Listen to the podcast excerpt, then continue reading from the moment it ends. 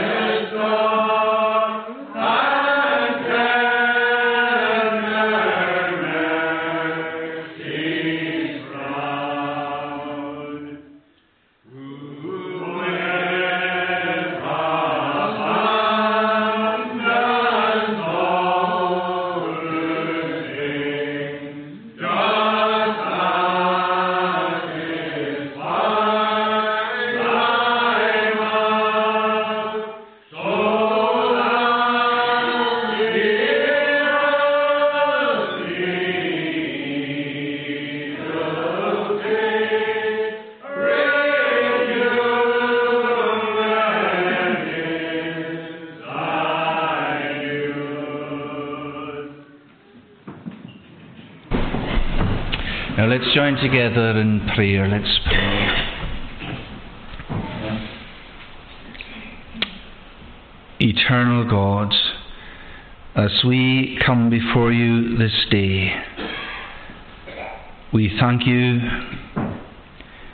for the song that we have just been singing, that we are in a position to bless you and to praise you because you have been good to us.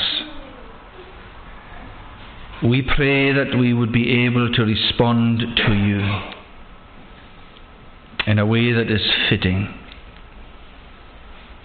and in a way that is uh, honouring.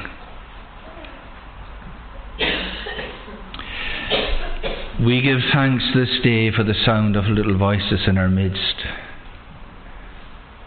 And we thank you also for those who have been born into this world since I was last in this pulpit. We think of little Naomi. And we think of Fiona and Johnny's wee girl yet to be named. Gifts. And we think of the unborn in the congregation. And we pray that you watch over them and that they would have a safe arrival into this world as well. We do give thanks for family bonds. And our earnest prayer is this that in the great beyond we shall all be together.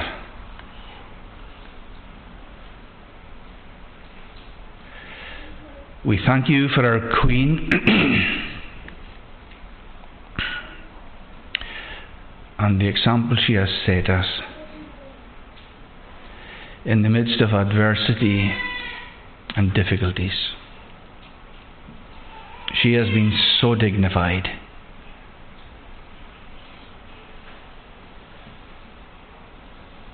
And so God honouring. She has not been immune to the fractures and the stresses and the strains that come with family life. But she has conducted herself in such a virtuous manner that we have been reminded that it doesn't matter who you are. This enemy called death swallows us all. But we are here this day because there's a monarch who conquered death even for our Queen, and all who like her trust in him. And so, in the ups and downs, and the twists and turns, and the bumps and bruises of life's journey, you shine a ray of hope. We pray that you'd remember all who mourn. Remember those who are just devastated and who cannot see a way ahead. We pray that your grace will be sufficient for each and every one of us. But remember the royal family at this time. And as we take a moment just now of silence to reflect on a monarch who was such a blessing to have, may we in our memories be ever thankful to you.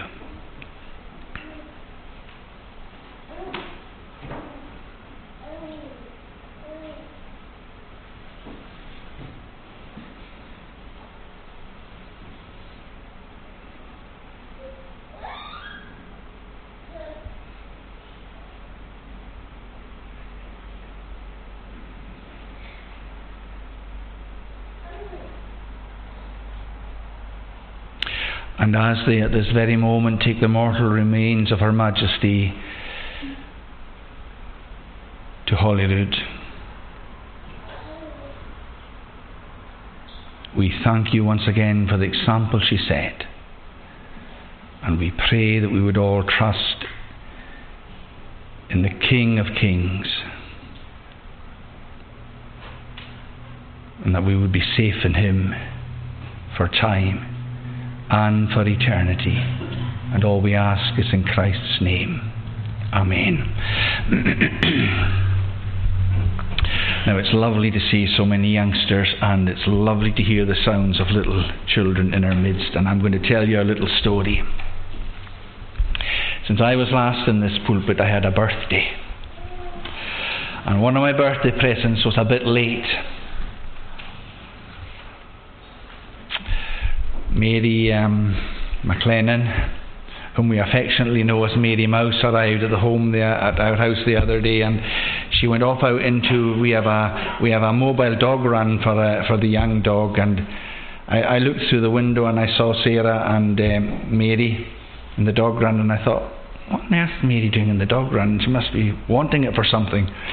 So I went over to the window and I saw something that I hadn't noticed initially, and it was my birthday present from Sarah. Three brand new hens a black one, a white one, and a black and white one. And I do know that at least one of them has given us an egg. They're, they're, they're young, I think they're probably pullets. But that set me thinking about something that would tie in with the events that are going on around us uh, just now. And I don't know if you do this at Easter time nowadays, but I remember as a boy at Easter time, we would get these eggs and we would boil them in a pan so that they became hard boiled eggs, and then we would uh, paint them up and then we would roll them down the hill. Now, I think that tradition came from a way back, and it was associated, the rolling of the egg was associated with the rolling away of the stone that was at the tomb or the grave of Jesus. But you know, there's another association between Easter and eggs. That egg that I got the other day from our new hens, if I put it there and I asked any of the children, is that a living thing? I think everybody would say, no, that's not a living thing. But the astonishing thing about the right kind of egg is this if you make it warm enough for long enough, it becomes a living thing. And that's an association with Easter and the resurrection because Jesus was well and truly dead, but he came alive again. And you know, we are surrounded all the time by death, even the death of our monarch. But in the midst of death, the greatest enemy this world faces, and the enemy that we will all have to face, I want us to remember this someone conquered death and that was Jesus of Nazareth. And my hope and prayer is today that in the midst of all our sadness, that we will be trusting in Jesus, the Jesus who will conquer death for every single one of us who believes in him. May God grant that that would be true not just of the young people here today, but of every single one of us. That is just so, so important. Now let's sing again to God's praise. This time it's Psalm number 63. Psalm number 63, and that is found on page 295 of the Psalter, and it's at the beginning of the song. Lord, thee my God, I'll early seek. My soul doth thirst for thee. My flesh longs in a dry, parched land wherein no waters be. We'll sing verses 1 to 8 of Psalm 63 Lord, thee my God, I'll early seek.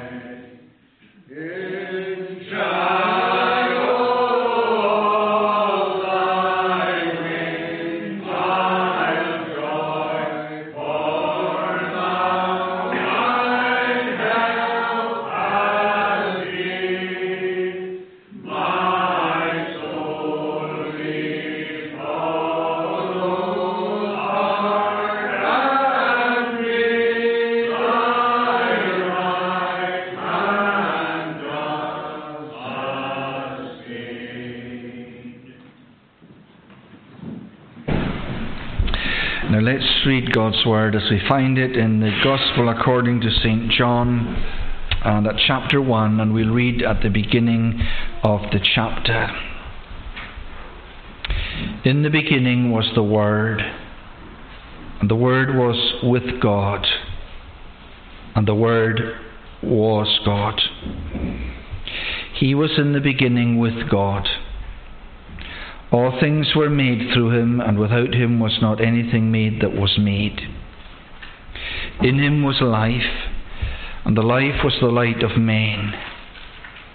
The light shines in the darkness, and the darkness has not overcome it. There was a man sent from God whose name was John. He came as a witness to bear witness about the light, that all might believe through him. He was not the light, but came to bear witness about the light. The true light which enlightens everyone was coming into the world. He was in the world, and the world was made through him, yet the world did not know him. He came to his own, and his own people did not receive him. But to all who did receive him, who believed in his name, he gave the right to become children of God, who were born not of blood, not of the will of the flesh, nor of the will of man, but of God. And the Word became flesh and dwelt among us. And we have seen his glory, as of the only Son from the Father, full of grace and truth. John bore witness about him and cried out, This was he of whom I said, He who comes after me ranks before me, because he was before me. And from his fullness we have all received grace upon grace. For the law was given through Moses Grace and truth came through Jesus Christ. No one has ever seen God, the only God who is at the Father's side.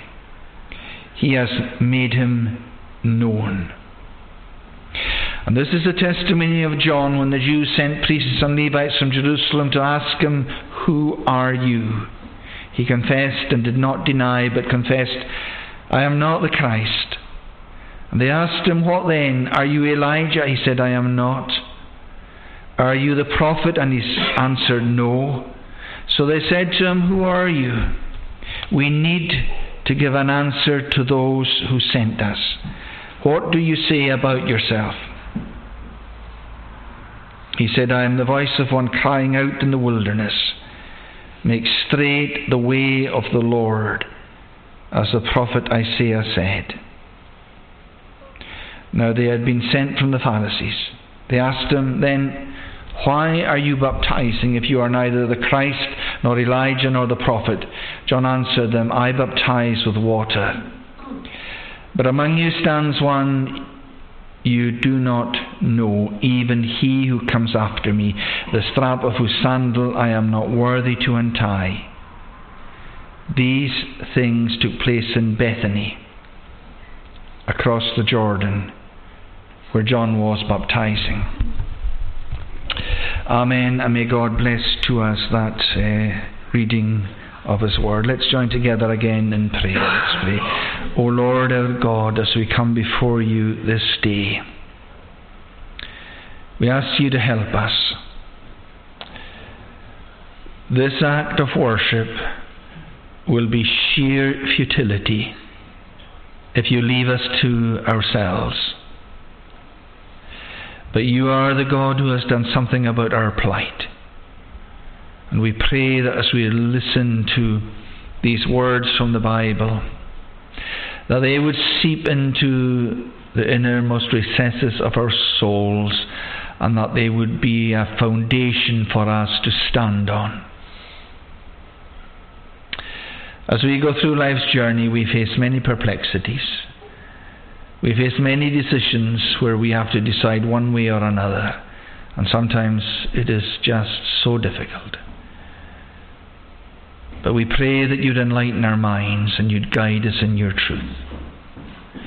And as we explore it afresh this day, we pray that your Spirit would be here to give us insights and to help us to remember who you are and what you have done. We get reminders of who we are and what we have done, and it sinks us in our souls. But in the midst of floundering around so often, may we listen to you. And may we hear your voice. And may we all be helped by you. And all we ask is in Christ's name. Amen. Now let's continue to sing to God's praise. This time it's Psalm number 23. Psalm number 23 on page 229. And it's at the beginning of the song The Lord's my shepherd, I'll not want. He makes me down to lie in pastures green.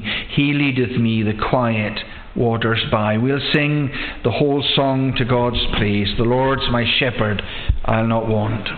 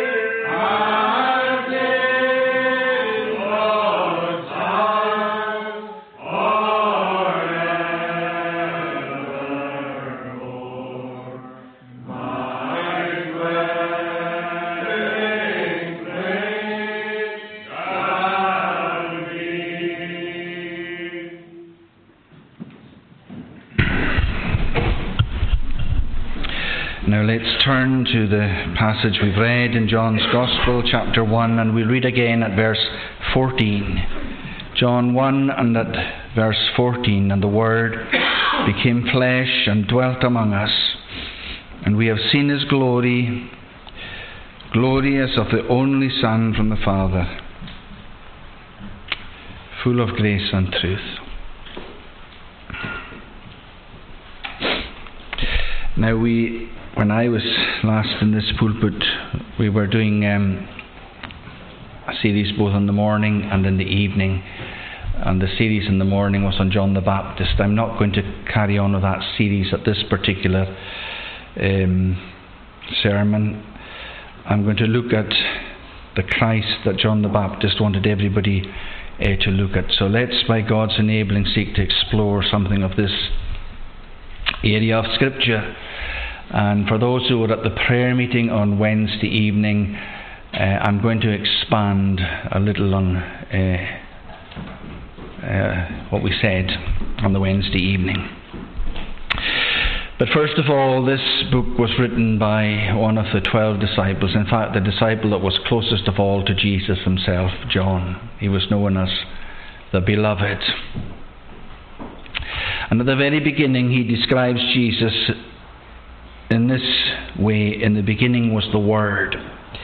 And of course, the Word was one of the names of Jesus. Jesus had lots of different names, and every single name was a window into who Jesus was and what he was about. Now, right now, I'm using words to communicate to you. Words for the human race are the vehicles of communication. And that's why Jesus is called the Word, because it's this eternal God saying something to the human race. So he is the Word. And we are told astonishing things about God. You know, especially when I'm in the schools and I'm dealing with young people, you know, they have no inhibitions about asking questions. Just, they just come out with it. Sometimes I stand at the front of a classroom and I'm a nervous wreck because I think I don't know what they're going to come out with next. But uh, I always try to not duck and dive their questions. I always try to give them an answer. And one of the things that come up when we speak about God is this where did God come from? And who made God? Now, I, in and of myself, cannot answer that question, but God Himself does answer it in the revelation He has given to us. And what He says to us is this that He had no beginning. He never had a beginning. Now, we really struggle to come to terms with that. And I guess we come have great difficulty in grasping that because we all have a beginning. And we have a middle bit, and we have an end. And that's the way we think, and that's what we experience all around us.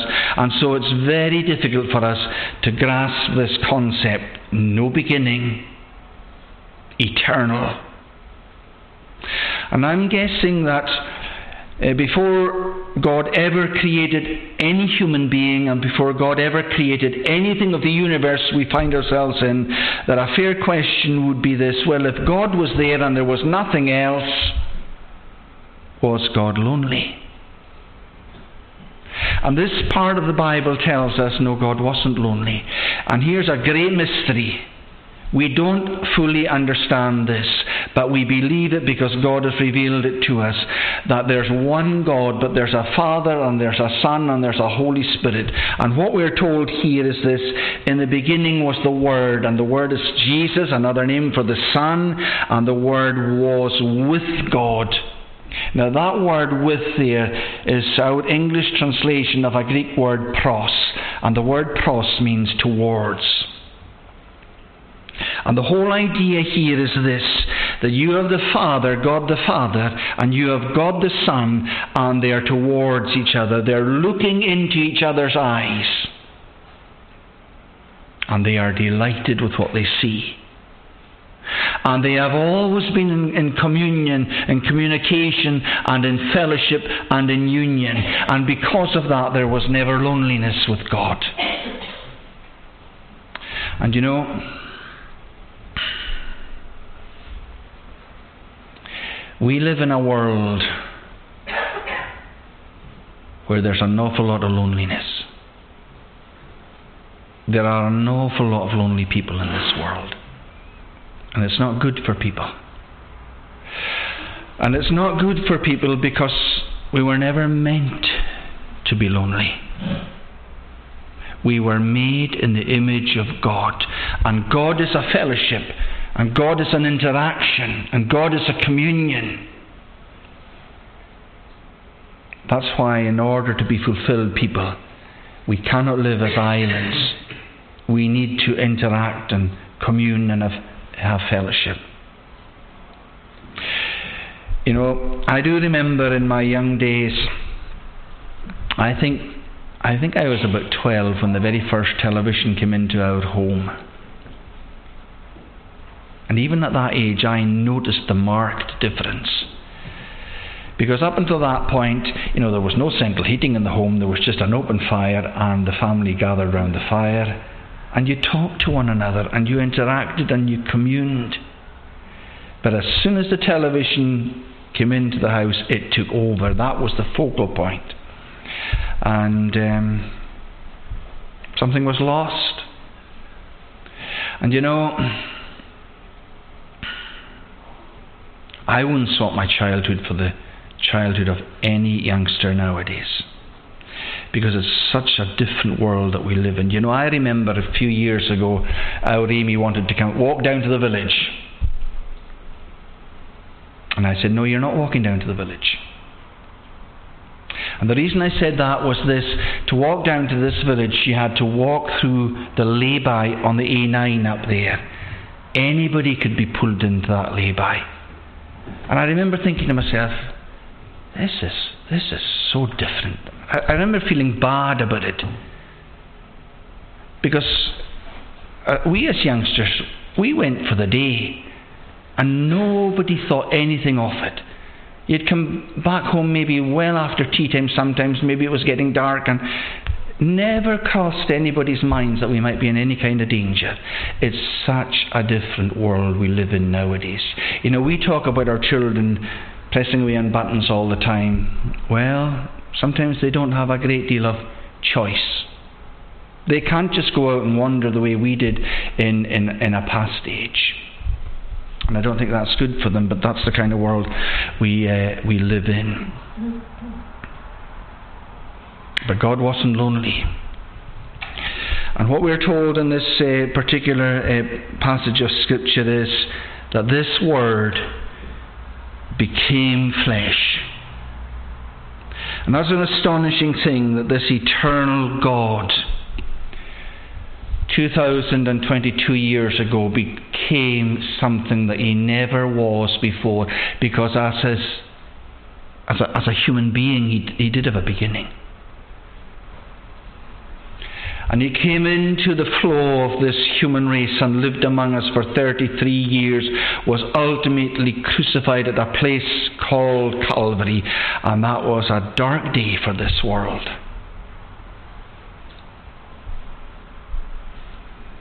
But in the midst of the darkness, something shone through.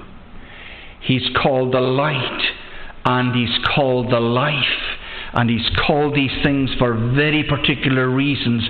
He shines a light into the darkness of this world, and in the midst of the death and destruction of this world, He is the life giver. But I want for a moment or two to reflect in particular on two things we're told about Jesus, about the Word in this particular text. We cannot go into it all. The Word became flesh and dwelt among us, and we have seen His glory. John was there, he was one of the twelve for three, maybe up to three and a half years. He saw with his own eyes, he touched with his own hands, he interacted with this human being. We have seen His glory glory as of the only Son from the Father, full of grace and truth. And it's these last two things I want to say a little bit about grace and truth. And I'm going to take them in reverse order. I want to say a little bit about the truth, first of all. And then I want to say something about grace. Because he's full of both of these things full of grace and uh, truth. You know, I can remember as a young policeman standing in a witness box. I told you this story before. And looking at the sheriff and thinking to myself, if I was sitting where you are, I would know what to do. And I don't think that anymore. Because in my young days I was naive enough to think that all policemen told the truth. Until I s- sat in a courtroom one day and listened to a police officer just lie through his teeth. And you know, I have a friend who's a sheriff, and uh, I used to say to him, I wouldn't have your job for anything in the world. Because it's just so hard to determine at times who's telling the truth.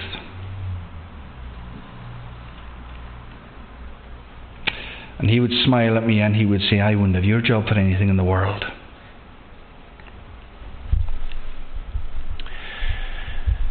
But this issue of truth,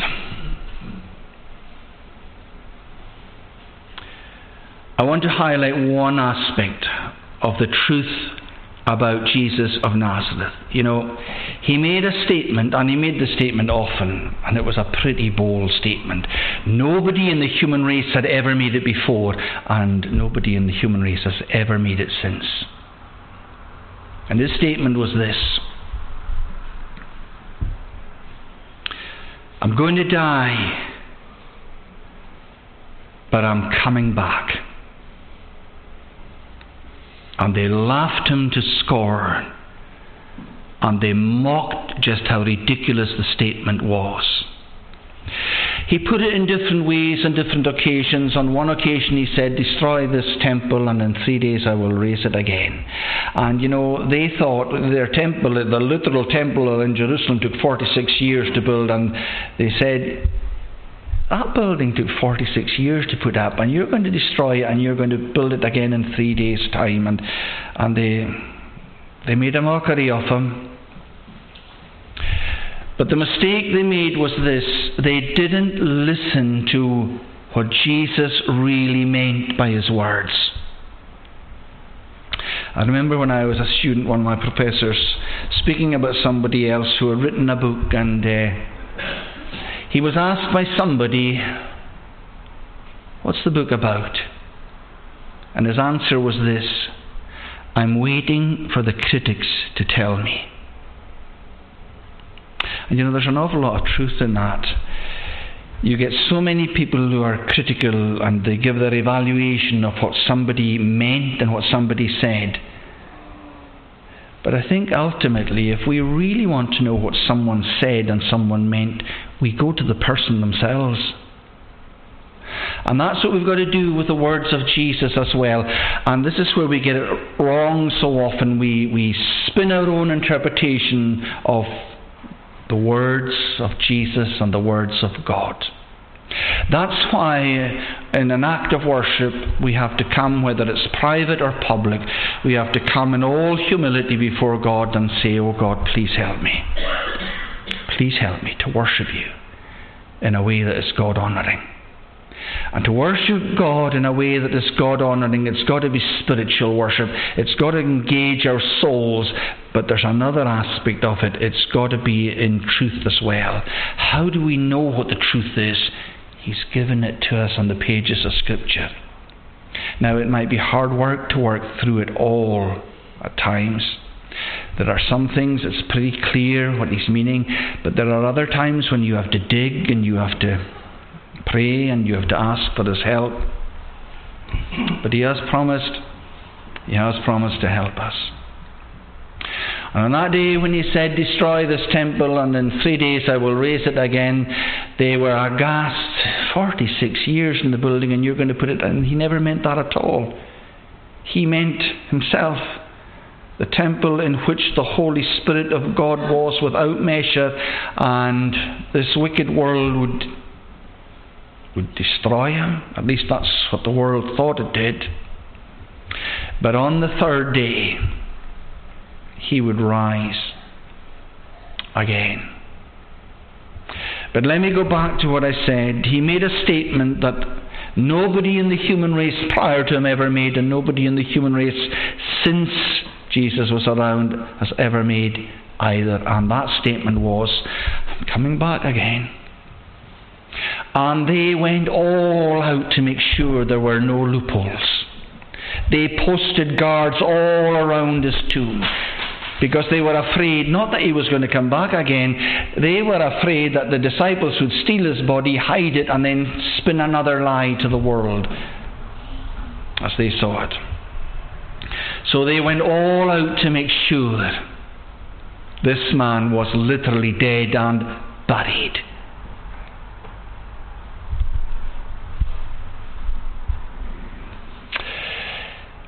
You know, as you look at the followers of influential people in the history of this world,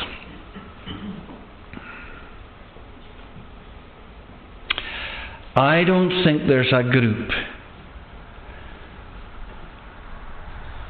that were quite as pathetic when the going got tough as the followers of Jesus. To a man, they all forsook him and fled. Even the one that said, I will never, I will never forsake you. Even if I have to go to prison, I'll not forsake you. Even if I have to give the ultimate and shed my blood for you, I'm not that kind of person. But he was the one who would deny Jesus three times over with curses and with oaths. That's a reminder to us that we don't really know who we are we haven't a clue what might transpire for any of us in life's journey. We might yet get it unbelievably wrong. We might make absolute disasters of ourselves. Peter wasn't the first. Two of the songs that are found in the book of Psalms were written by King Solomon. He was the wisest man in the world. If you look at what Solomon was up to by the end of his life, it is absolutely shocking. He got involved with all these women, and ultimately he is building shrines to people who are sacrificing babies to these false gods, and you think, oh man, what is going wrong here? But when I come to speak about grace, I want to come back to Solomon if my memory will serve me. Because I believe that Solomon is one of the Lord's elect, saved people. But in his lifetime, things went skewiff in an unbelievable manner. I hope my memory will serve me to come back to say a little bit about Solomon when I move on to grace. But how about this for truth? The most pathetic group of people somehow or other got themselves together to such an extent that the enemies of Christ were saying of them, they've turned the world upside down. And here we are two millennia later, and the world is still being changed upside down by their message and their truth. But of course, it wasn't their truth, it was the truth of Jesus because he, he was amongst them for 40 days. They saw him with their own eyes, they experienced it, and it just turned everything on its head for them, and they became astonishing ambassadors for Christ. Why? Because they knew it was the truth. They knew there was a resurrected Christ in their midst. They knew that his words were true. They knew that he was the conqueror of death full of truth, But I'll move on to grace. What is this thing called grace? Grace is God being gracious. But we have to ask this question in what way is God gracious? Grace is the unmerited favour of God. Now, let me try to unpack that. When God does something favourable for us, or to us, when God shows us our, His favour, when we don't deserve a single iota of it. That's grace. It's, there's no merit in it. It's the unmerited favour of God. But I'm afraid that you and I are terribly, on the whole of the human race, we are terribly bogged down in this idea that God does something about our salvation that we do a fair, well, not a fair, but we do maybe 10%, we maybe do 5%. We've got to get ourselves sorted out and we have, we've got to do some of it. It's not that way that it works. Salvation is a gift 100%.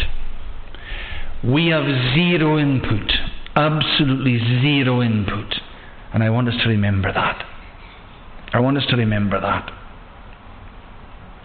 Now, of course, if we accept this gift, if we believe in Him, how do we show our thankfulness to God? Well, he says this if you love me, keep my commandments. So, any endeavour at keeping commandments is on the basis of an expression of thank you for a gift of salvation.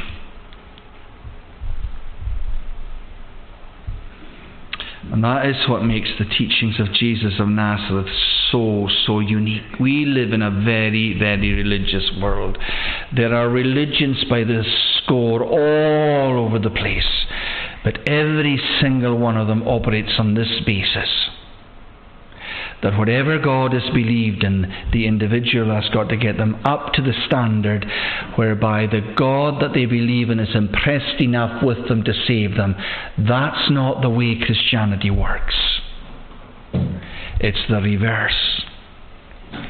It is God stooping down into the murky waters of a sinful world and saving people. Do you know what it says in the notice board out there? It says, Come as you are. There's only one way you can come, and I can come to Jesus, and that's in our sinnership. That's in the mire and the degradation of being a lost human being. And we're all in the same boat. We're all in the same boat on this matter. And that's why we're all going to die.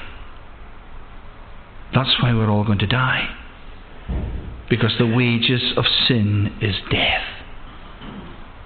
We will all die for the exact same reason. Because we are sinners. But the rest of the text says this the wages of sin is death. But, now listen to this carefully the gift of God is eternal life through Jesus Christ, our Lord. And every last word there is significant. And we've got to listen. We've got to listen to it.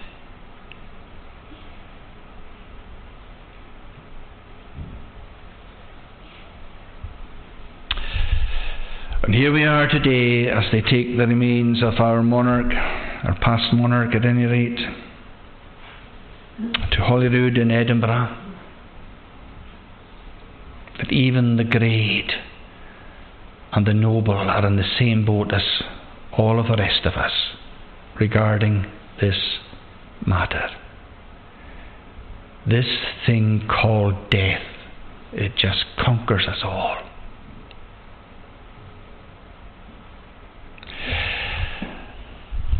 But in Jesus of Nazareth, there is triumph over it. What's he doing in this world in the first place? Why did he spend 33 years here? Why did he die at a place called Calvary? Why did he rise again on the third day? Why did he spend 40 days before he ascended back up into heaven? There's only one answer,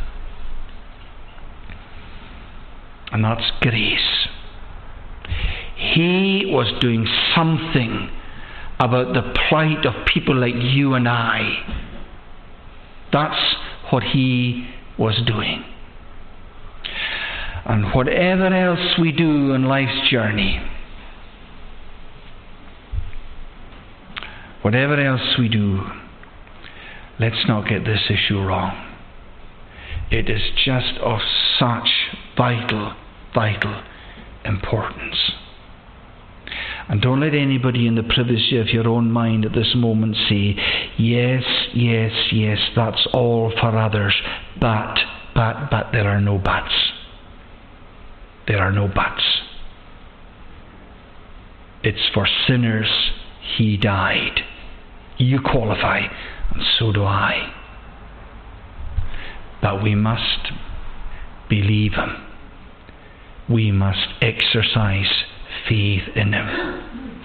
And that's my hope and prayer this day.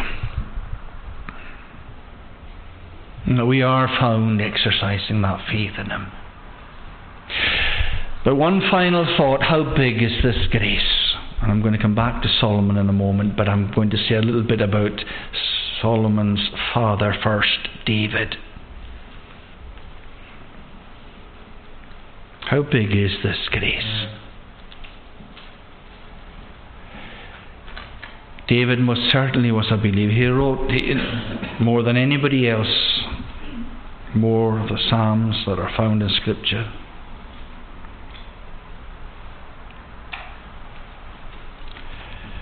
Did he wander in his earthly pilgrimage as he believed in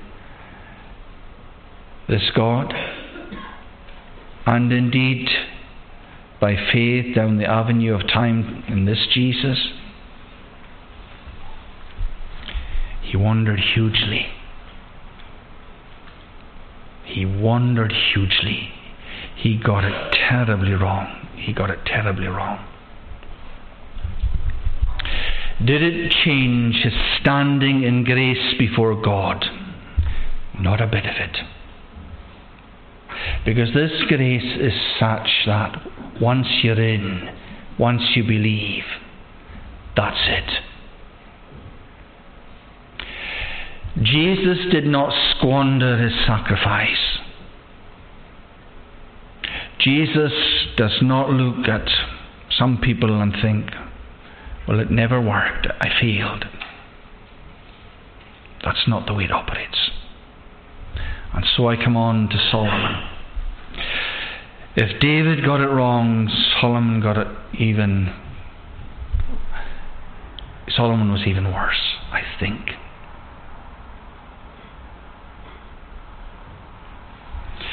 These babies are wonderful gifts from God.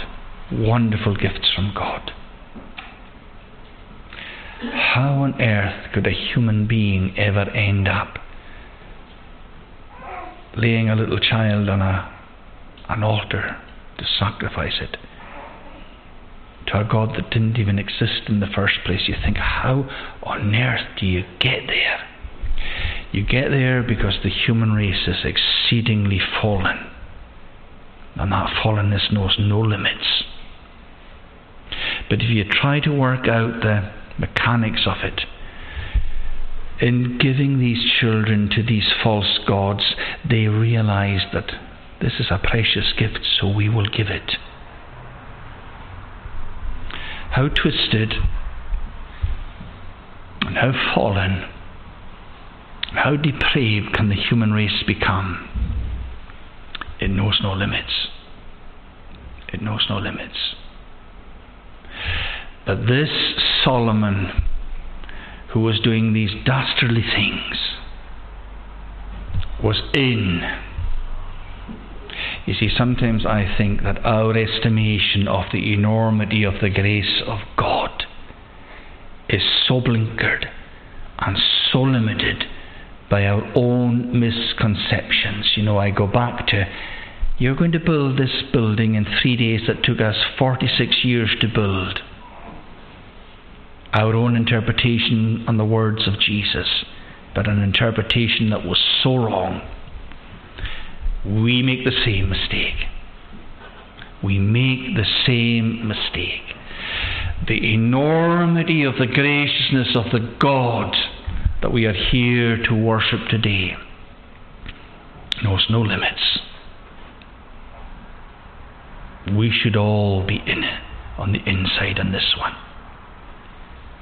And we will be on the inside with this one, irrespective of who we are and what we've done. Now, don't get me wrong. If we live wayward lives as believers, we're not going to have any peace in our souls. If we want to know contentment, we'll give him his place. But you know, sometimes this old man within us is just so powerful and so destructive and mucks things up so immensely. That's the way it is, I'm afraid. But I'm coming back to finish on the enormity of the grace of God. I think we've all underestimated it. And so I come back to this. The Word became flesh and dwelt among us, and we have seen his glory, glorious of the only Son from the Father, full of grace and truth. Amen. Let's pray. O Lord our God, may we listen to you today. And may our loved ones, wherever they might be this day listen to you also. And may we all be found secure in the truth and in the grace of God.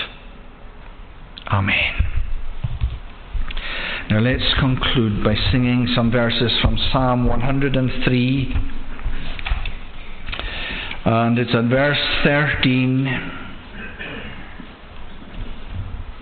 It's page 370 of uh, the Psalter.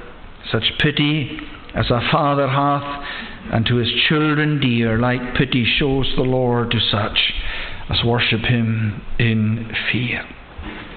We'll sing down to the end of the verse, Mark 19. Such pity as a father hath.